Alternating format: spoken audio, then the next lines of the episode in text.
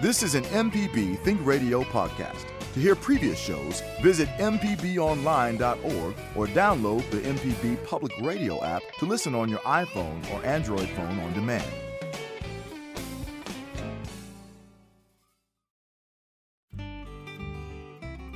This is MPB Think Radio, and you're listening to Creature Comforts, the show all about your animals and the animals around you. Kevin Farrell here with Dr. Troy Major, veterinarian at the Animal Medical Center in Jackson.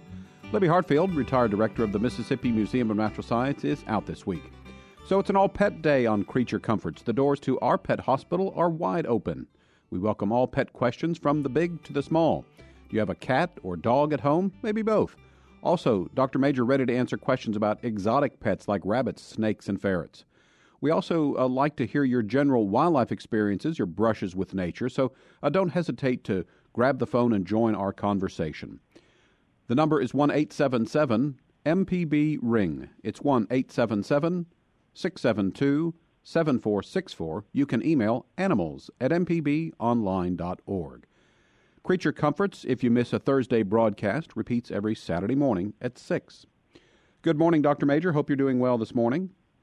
Good morning. All is well. Beautiful day. So, uh, hope you fared uh, well here with the uh, the hurricane. Uh, we, I think, uh, in large portions of Mississippi, were spared uh, the worst of that. So we appreciate that, and we are thinking about our neighbors in South Mississippi and Louisiana that did suffer from the storm, hoping for a speedy recovery for all involved. Just curious, uh, you know, I'm sure pets and, and animals react differently uh, to severe weather. Uh, what about your, your parrots? How do they tend to take uh, severe weather situations? You know, they, they're pretty cool. Uh, by that, uh, I don't think it really bothers them that much. Obviously, they're not outside. You're talking about my personal parrots. Right. But yeah, they they they really don't show any. Uh, I've not seen any reaction to thunder and lightning, for example uh, but uh, they know they're secure and safe. I think, and uh, they they do react to change, but uh, I've not seen any of the uh, fright or anything like that with uh, storms, for example. Um, I was asleep, but I think my cat probably slept through most of that as well, too. Though, so. Uh, but that's really not surprising to hear that a cat slept through something because that uh, seems to be the their main mode of uh, of being there. So, well, I'm sure I'm sure your cat was planning some mischief at some point. You probably was sleep, sleeping on it.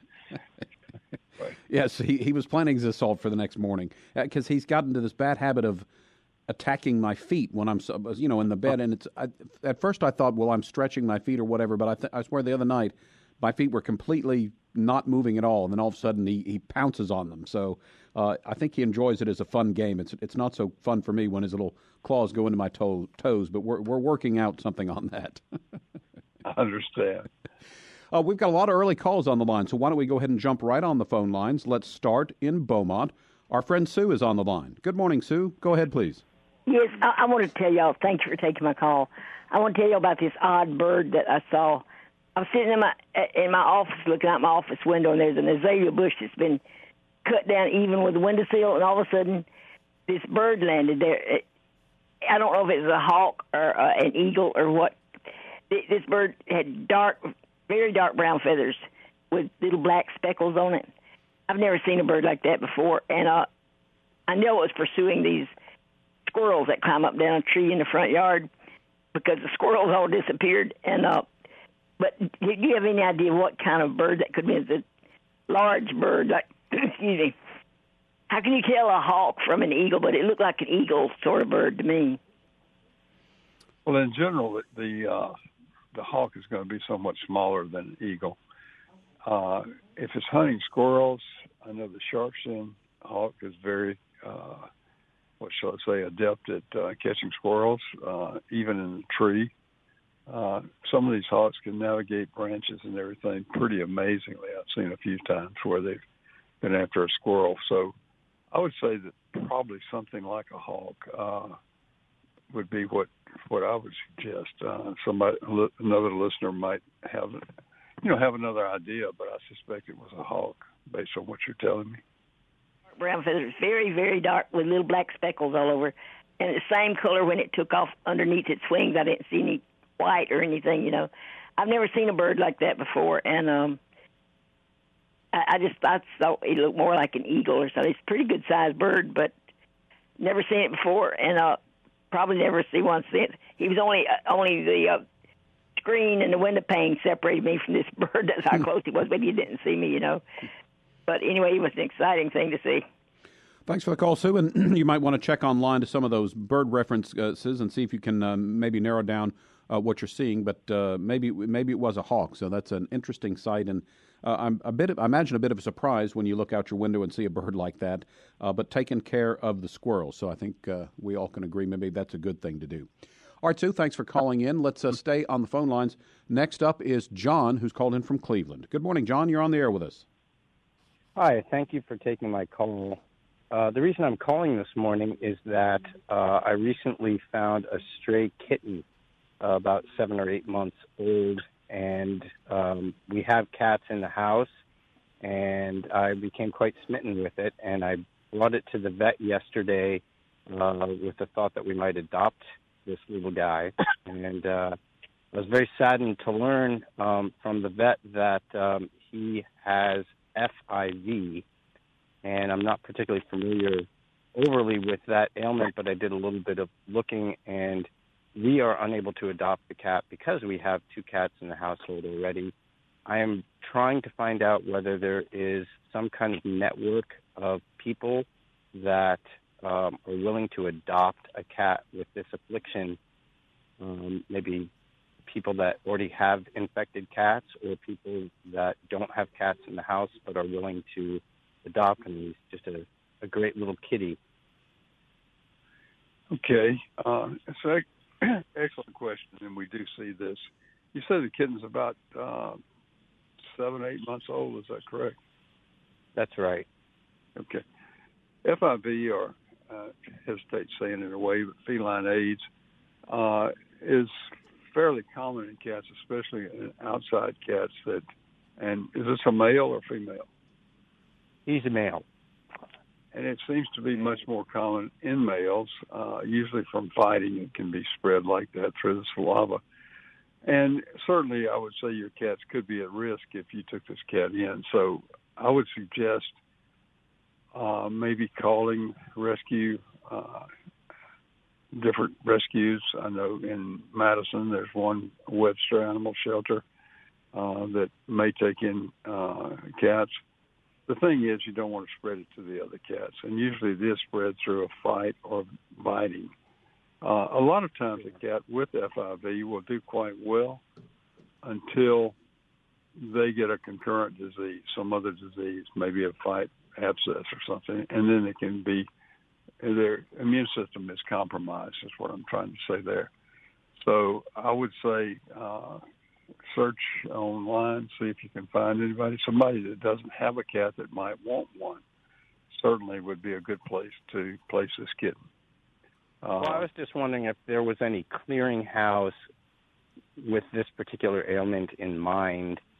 Um, right. I'm concerned about bringing it to our local shelter here because I'm certain that there will be sort of on the front end of this a difficult time finding someone willing right. to adopt a cat with that. And I don't even know if they would have facility to quarantine the cat without traumatizing it at the shelter. And the lifespan of a cat in a shelter with this kind of ailment, um, I don't think that they would wait too terribly long before they would have to uh, euthanize the poor little guy. So I'm, I'm right. a little reticent to bring him to the local shelter.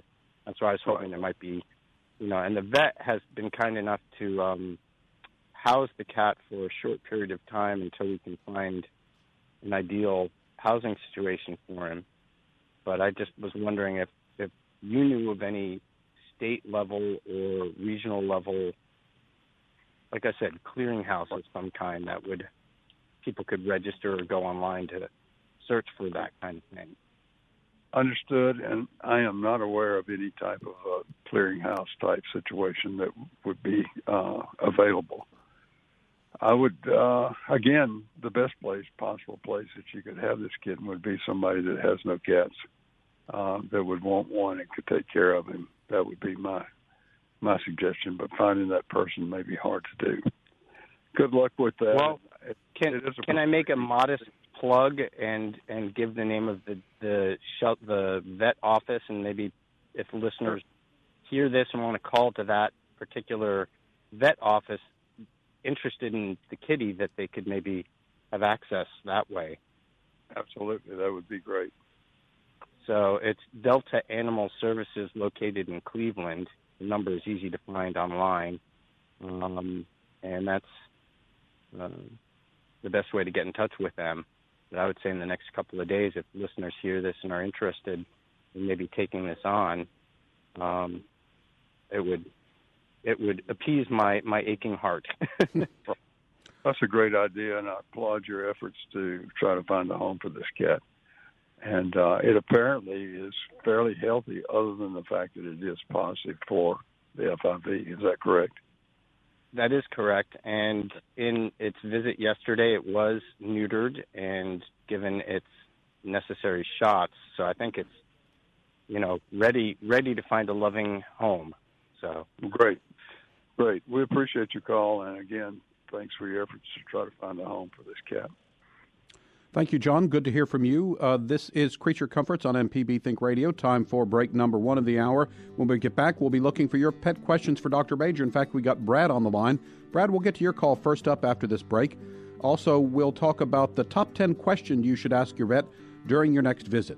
Call with questions and comments. Our phone number is 1 877 MPB Ring. It's 1 877 672 7464. You can email animals at mpbonline.org. We'll be back with more, so stay tuned.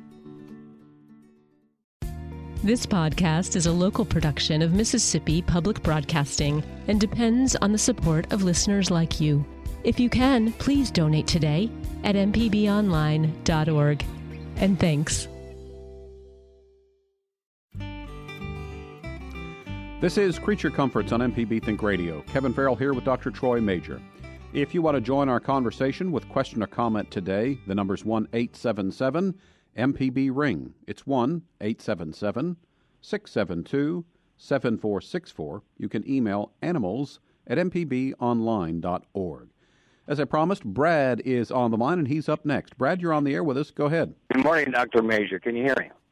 Yeah, go ahead. Hey, it's a, a kitten question. Um, my wife Nikki brought home a wounded kitten the night before, uh, and um, we're one of those lucky ones without electric or water. I'm just checking on it two or three times a day as I've had to keep it inside in fear of letting it out.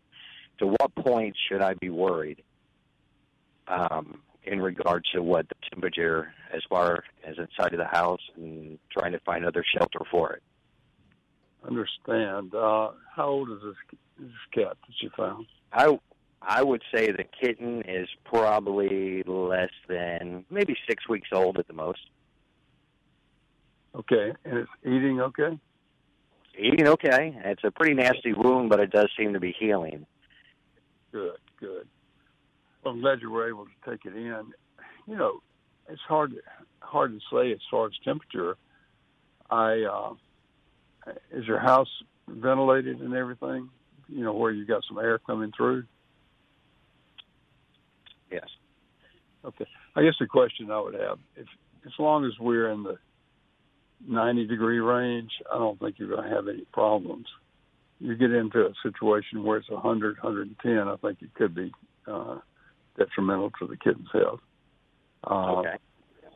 I I would hope that maybe you're get your electricity back on shortly. You never know though. And uh, where where are y'all located, Brad? Where is it located? I'm sorry. Where's your Where's your home? In uh, Gloster, Mississippi. Okay, so it may be a while to get that uh, electricity back on, but good luck with that, and I hope everybody's safe there, uh, your family.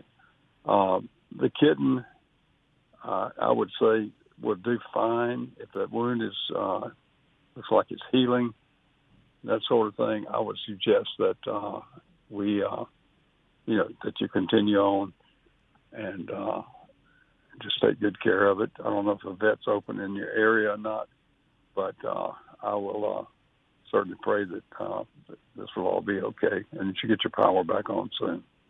Well, I do appreciate it. Thank you for taking my call. Thanks, Brad, for the call. Um, Dr. Major, anything that you could do if you are in a situation uh, where you've lost your power and, and you have pets to, to try to keep them cool? Obviously, keeping you know a supply of water nearby, both for human and pet consumption, is important. But uh, anything else we could possibly do for pets in that type of situation? Okay. I'm sorry anything that we could do for pets in a situation like that other than just making sure they have enough water to try to keep them cool in a situation where you might lose your power? Yes, I, w- I would say that, you know, if it was dangerous for you, it'd be dangerous for the pet. Uh, but when I said 90 in the 90s to up to 100 even, I think it would be okay. But, it, you know, cats are very good at trying to survive, but uh, the fact that the cat is inside, I think it'll be good, uh, and it should be okay and under even those conditions. All right. Uh, I've got a couple of emails to get to, and by the way, it is all Pet Day on Creature Comforts. If you would like to uh, ask Dr. Major a pet question, or if you'd like to share a recent brush with wildlife that you've had, give us a call at one eight seven seven MPB Ring. Our phone number is one eight seven seven 672 7464. You can email animals at mpbonline.org. An email here that says I have a 17 year old indoor cat and recently replaced her litter box, but now she won't use it. What can I do? Okay, just the one cat, did it say there were multiple cats? No, it looks like just a one cat household and they moved her litter box or a new litter box. I didn't understand that. Uh, it's replaced, so I would guess maybe got a new one. Okay. Uh, make sure you got the same litter, and if possible, you might want to uh, put an extra uh, litter box out for right now if she's going in a certain area. Okay. Right. So if you've seen that the accidents are taking place, say in you know the the the laundry room or whatever, go ahead and stick a new litter box there, and they might uh, take to it in, in that new location. Exactly. Exactly. And then I've read too that uh, it's interesting because it doesn't necessarily say whether the box itself is replaced or the box in the litter, but I have heard that cats can be very particular about the litter, and if you change it, that might be a reason why the cat suddenly doesn't like going there anymore. That happens a lot of times. Sometimes the uh, place you're getting litter will they'll run out of it, and you have to get a substitute. And quite often, those are uh, uh, what denied by the cat. It says, "Hey, I want to go on that carpet over there or some other place."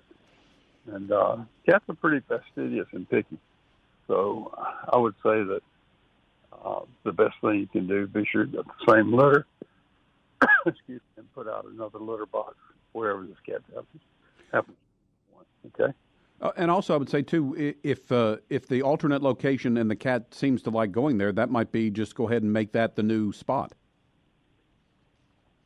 Good idea, and that probably will work. How old did that? They say that cat was. Uh, 17, which I think okay. might be part of the problem too. She's very set in her ways after 17 years, that's for sure.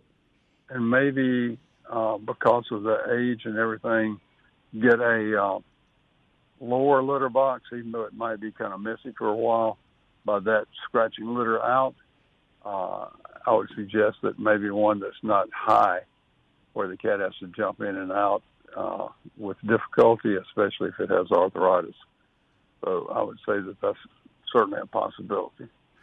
Also, I guess what at 17 it might be a good idea just to a visit to the vet to make sure there's nothing physically going on when cats get to be that old. Right, and it gets to be a real problem with the cats, you know, from the standpoint of uh, that age. Uh, sure, they're going to have some arthritis. Most of the cats start to lose weight at that age, uh, simply because one, they're not exercising as much, but two, uh, they uh, they tend to uh, uh, what shall I say, uh, not be as agile as they were. Mm-hmm. Kevin, I'll put you on hold for just a minute. I'll be right back. All right. This is Creature Comforts on MPB Think Radio. It's an all pet day today. Uh, and if you have a question for Dr. Major, you can call us at 1 877 672 7464. That's 1 877 MPB Ring. You can also send an email to animals at mpbonline.org. We're going to take a quick break and we'll be back with more after this. This is Creature Comforts on MPB Think Radio. I'm Kevin Farrell here with Dr. Troy Major, veterinarian at the Animal Medical Center in Jackson. If you miss any of today's show, you can subscribe to the podcast using your favorite podcast app, or you can download the MPB Public Media app. When you have that on your smartphone, you have access to all the local MPB Think Radio programs, and it's on your schedule. To join our conversation this morning, we've got some open phone lines. The number is 1 877 MPB Ring. It's 1 877 672 7464. You can email animals at mpbonline.org. So, Dr. Major, earlier in the show, we talked about questions that everyone should ask on a visit to their vet. Uh, I've got a list here, but I'd be curious to, as from your perspective, what are you what are you wanting people to ask you about and tell you about and have information ready about their pets to make sure that a, a pet visit goes well?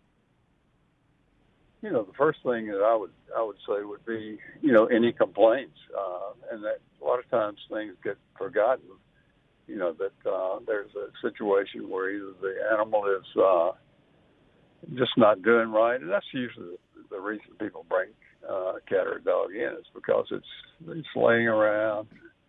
ADR is always a, a shit that ain't doing right, which is not grammatically correct, but you understand what I'm saying. that the uh, the things that we have, and I always ask her, have you noticed? We see a lot of uh, skin cancer, uh, different types of cancer, and I always ask in an exam, have you seen any lumps or bumps that uh, were not there last time we visited, or new ones?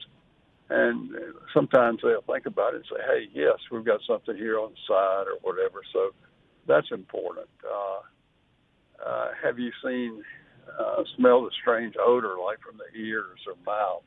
Those are always tip offs that something may be going on.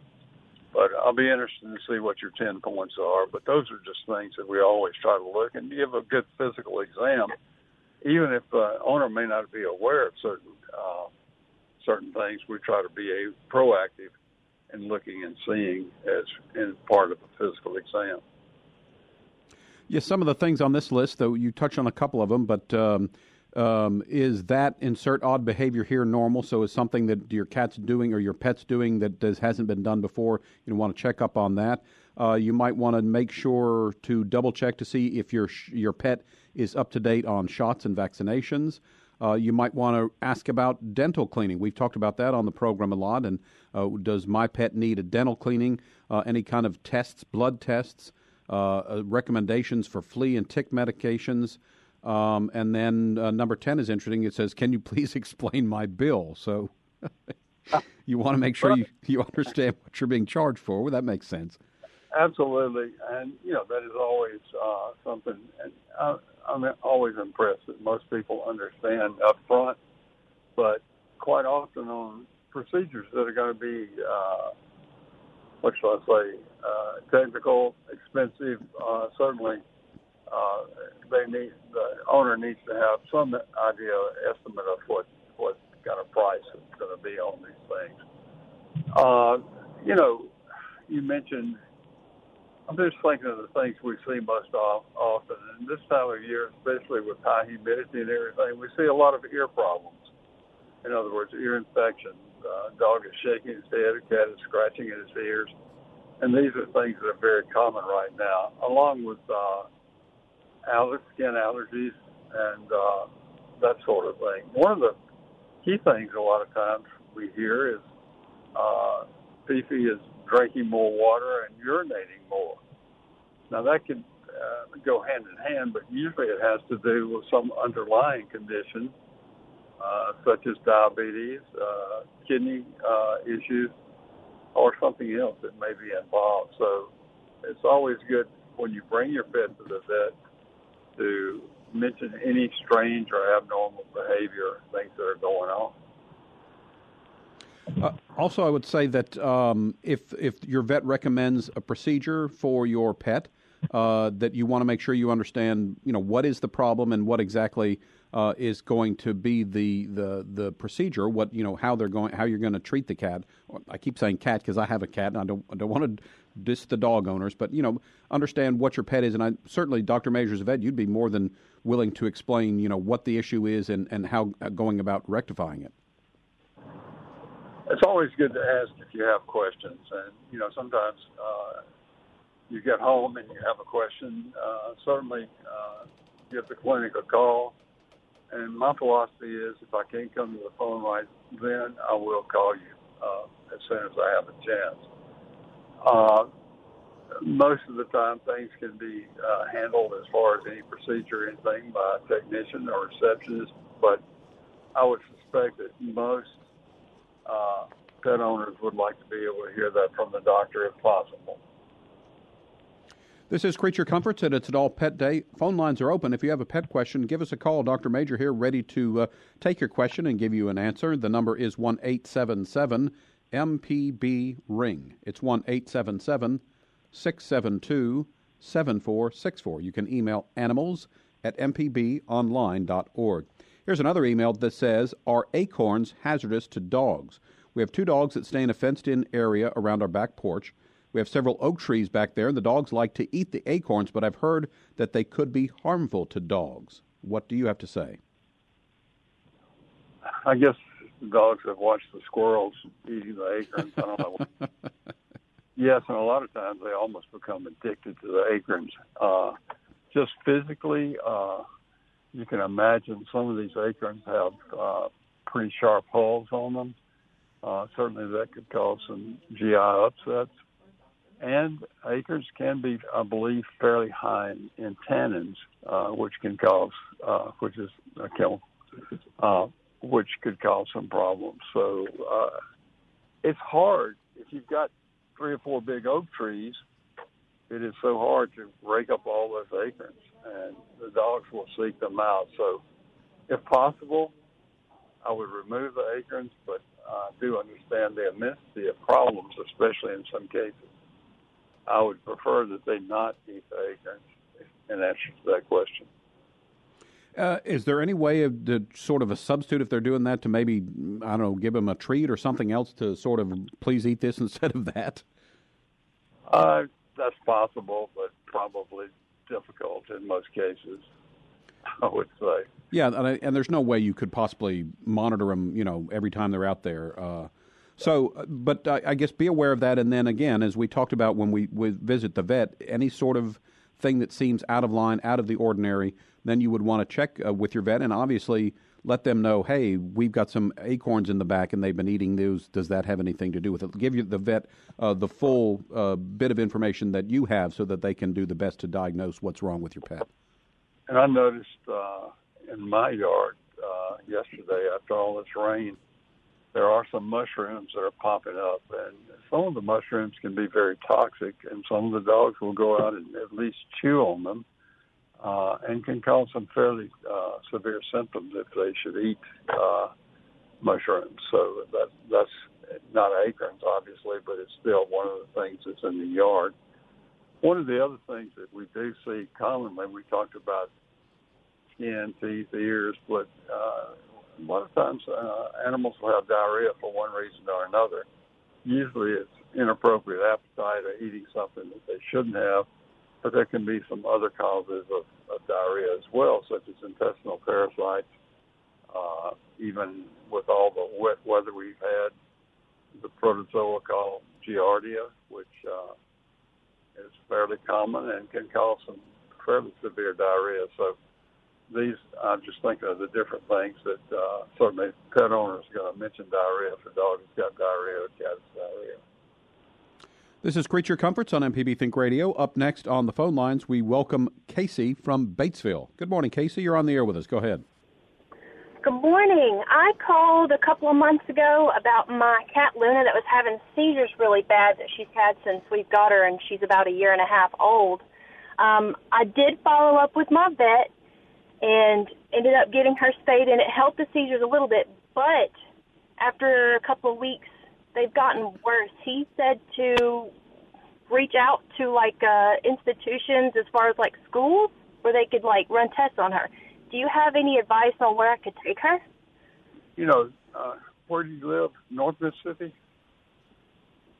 Yep. Where, In uh, Batesville. yeah, I remember. Uh, I guess remember that call that you were talking about seizures. Uh, I would suggest uh, getting a referral to Mississippi State University College of Veterinary Medicine.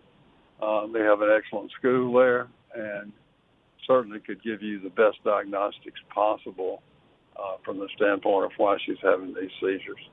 Okay. Is it true that they charge for the testing and I could spend a lot of money on tests and still not know what it is? That is true. Yes, I mean, uh, I would say that yes, they have to charge, uh, but uh, that would give you the best diagnostics. And of course, I know you from what you say, you respect your veterinarian, and uh, he the, he or she is doing the best possible job that they can. You might consider a second opinion uh, from another veterinarian, usually by word of mouth, and just see if there's a, a different idea as to how these seizures could be controlled. Okay. Okay, thank you. Thanks, You're Kate. Uh, and just a quick follow up. Dr. Major, most vets are not going to take offense at someone wanting to find a second opinion, are they? No, uh, I would say that uh, that would be advisable in a lot of cases. Uh, you know, and, and a lot of times your veterinarian will recommend that you get a second opinion if uh, they have issues or trying to figure out what's wrong and can't do it. So that is a good idea. But yes, the, the university, uh, uh, you'll find that most teaching hospitals, yes, uh, they use uh, cases for teaching students, but they also have to charge uh, for what they do. So uh, I would say that in answer to your question, you know, certainly if they recommended doing uh, CT scans, uh, MRI, whatever, uh, certainly that could be quite expensive. This is Creature Comforts on MPB Think Radio. We're looking for your pet questions this morning. Give us a call at 1 877 MPB Ring. It's 1 877 672 7464. You can email animals at mpbonline.org. So, Hurricane Ida has passed, but uh, hurricane season runs through the end of November. So, let's talk for a few minutes about some things that pet owners should keep in mind uh, to have a plan for their pets should they need to evacuate or should severe weather uh, threaten their areas again. Uh, Dr. Major, good idea to know uh, hotels and motels along an evacuation route uh, that would accept a, a pet in an emergency. Um, and I guess um, I don't know how you just you think maybe websites might have that like of, of a chain, or maybe just call uh, several stops along your evacuation route to check on that. You know, there are some some of the uh, hotels, uh, motels, you know, on their website would say, "Hey, we accept pets," and a lot of them will accept pets in uh, an emergency situation that otherwise they would not.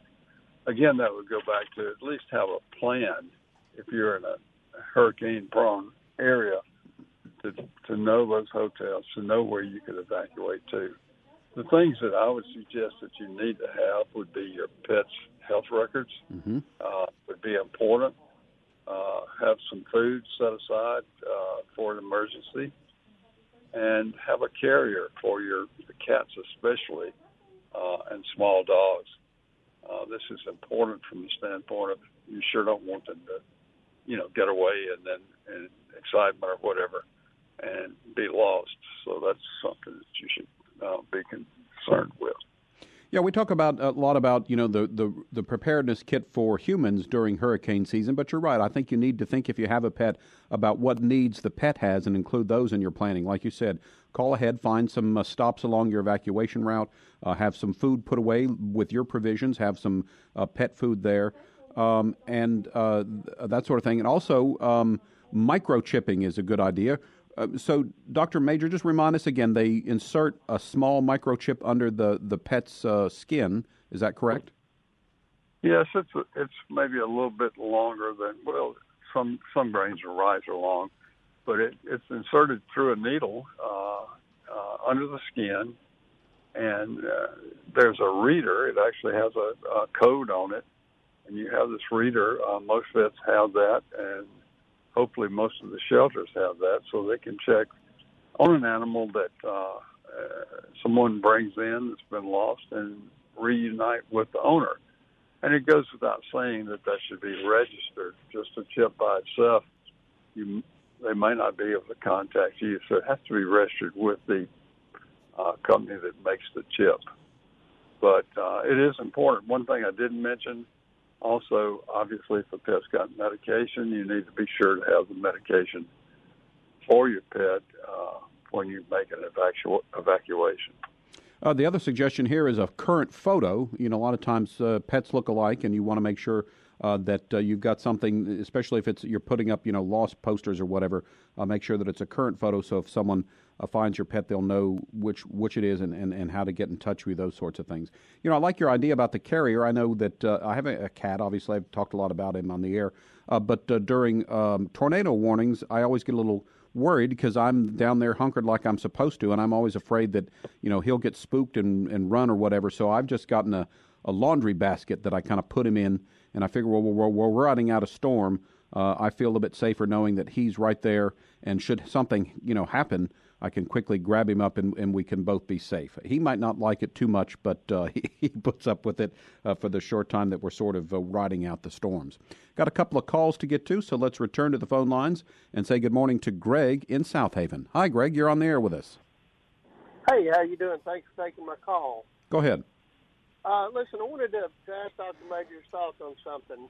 We have a cat, well, we have three, as a matter of fact, but one in particular has an affinity for uh, hummingbirds.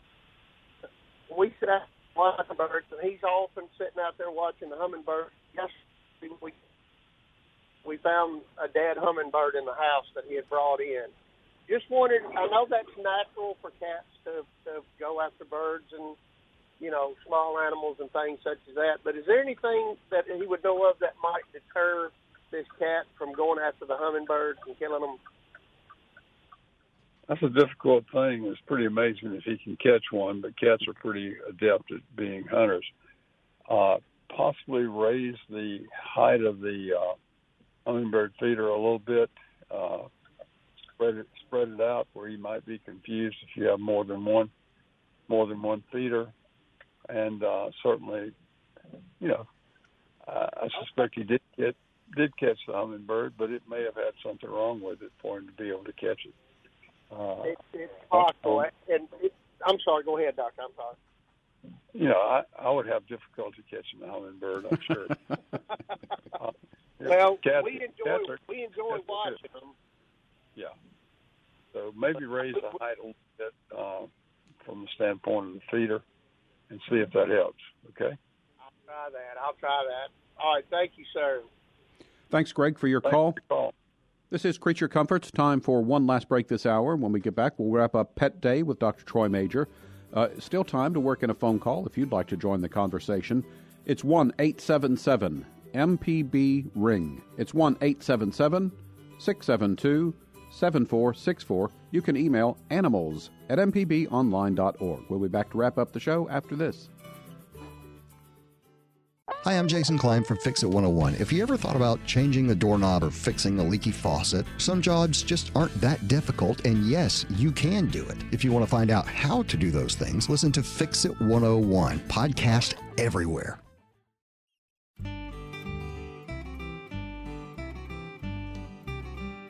This is Creature Comforts on MPB Think Radio. I'm Kevin Farrell here with Dr. Troy Major, veterinarian at the Animal Medical Center in Jackson.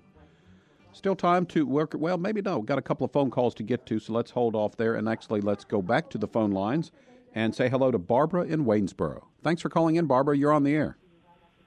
Yes, Dr. Major. Um, I just learned of a, a situation yesterday with a bull mastiff puppy that is out of some of our breeding stock, and he has begun to bite and of course he's a very large dog.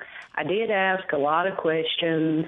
Unfortunately, right now I can't get to him because he's in New Orleans. I am willing to take him back, but it sounds to me that he has probably had entropion in both eyes for around a year and a half. And I guess what I'm curious about is I, I know you can do the procedure to lift the eyelid and all, but what do you think the chances are of permanent eye damage? And do you think he could possibly be visually impaired? That's why he's biting. Great question. Uh, certainly, he could be visually impaired. Uh, some of the entropion is really severe. Uh, I would suggest that number one, he needs to have a good uh, physical exam, eye exam, and be sure that there's not some permanent damage. Sometimes you can get some scarring uh, related to the entropion. Uh, chances are fair if he's been somewhat cared for that hadn't gotten that bad. Uh, the biting thing certainly is. And what does he weigh now? How big is he? 140 pounds. Right. Yes, sir. His last bite, he grabbed a lady by the thigh and actually pulled her down, right. which to me wasn't as alarming as it was to them. But I mean, that's what a bull mastiff is supposed to do. You know, they right. see the taint well, they're supposedly gentle giants, but if you get one that actually becomes vicious, which it can, uh, you've got a real problem because of the size and the bite strength. Uh, I, you know, not knowing the dog, I would have to say that you have to be careful and maybe some remedial type training or training that he may never have had uh, certainly can help with this biting situation. But his eyes do need to be checked out as soon as you can get him uh, and possibly the surgery would would be a big help to him. Well, if there is permanent eye damage, is there corrective surgery for that? It depends on what what damage there is. Okay, uh, it would be hard to say. Uh, there, you know, veterinary ophthalmologists. Uh, most veterinarians can do an entropion surgery, but there may be some uh, bad ulceration or whatever on the eye just really don't know until you've had him examined, okay? Well, the reason I suspect this is because the way they described each each situation, um, it sounds like a very chaotic household. it sort of okay. sounds like a circus in the background. And in the meantime, they've brought in three more dogs. And, you know, it's things like approaching the dog, and leaning over to hug him, which I've never found that to be a good idea, but um, then a very negative response.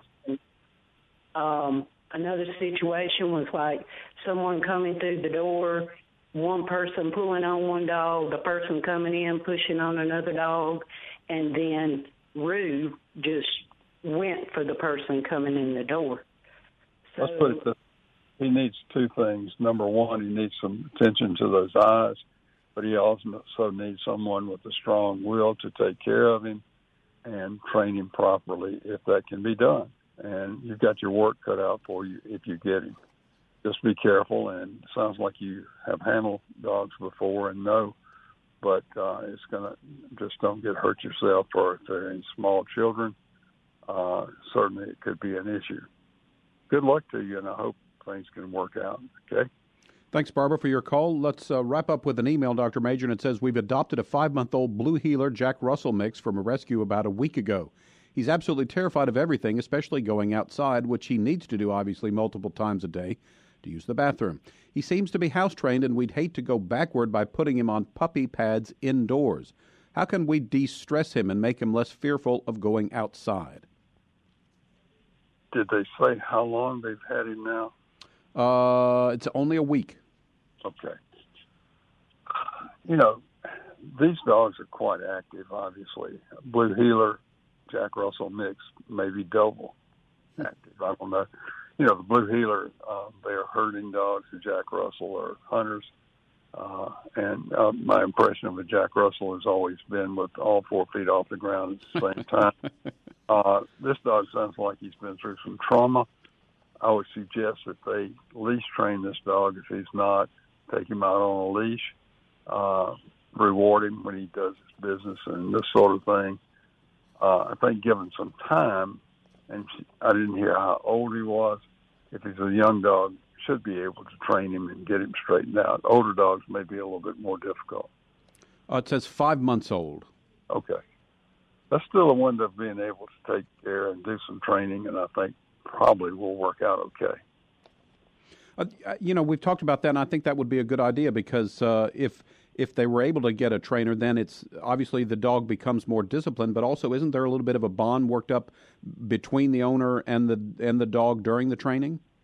Yes, there is, and uh, you know, uh, I don't watch Cesar Millan, whatever his name is, that much, but you've got to assume that you are the leader of the pack, and uh, that's important. But I'm not talking about brutal discipline or anything else, but just learn to lead, learn to sit, stay, and get the dog outside on a leash and uh, work with him like that. And I think it will, uh, he will come around. All right. Uh, apologies to Angela in Mobile. Can't get to your phone call this morning, but uh, you can try again next Thursday. Or if you have email access, you can email us at animals at mpbonline.org. And throughout the week, if you have a situation with your pet that you need some information about, go ahead and send that email, and we'll see if we can't get your response sometimes or share those emails on the air uh, on Thursday mornings. Creature Comforts is a production of Mississippi Public Broadcasting Think Radio, funding provided in part by you. To hear today's show or a previous show, you can go to mpbonline.org slash creaturecomforts.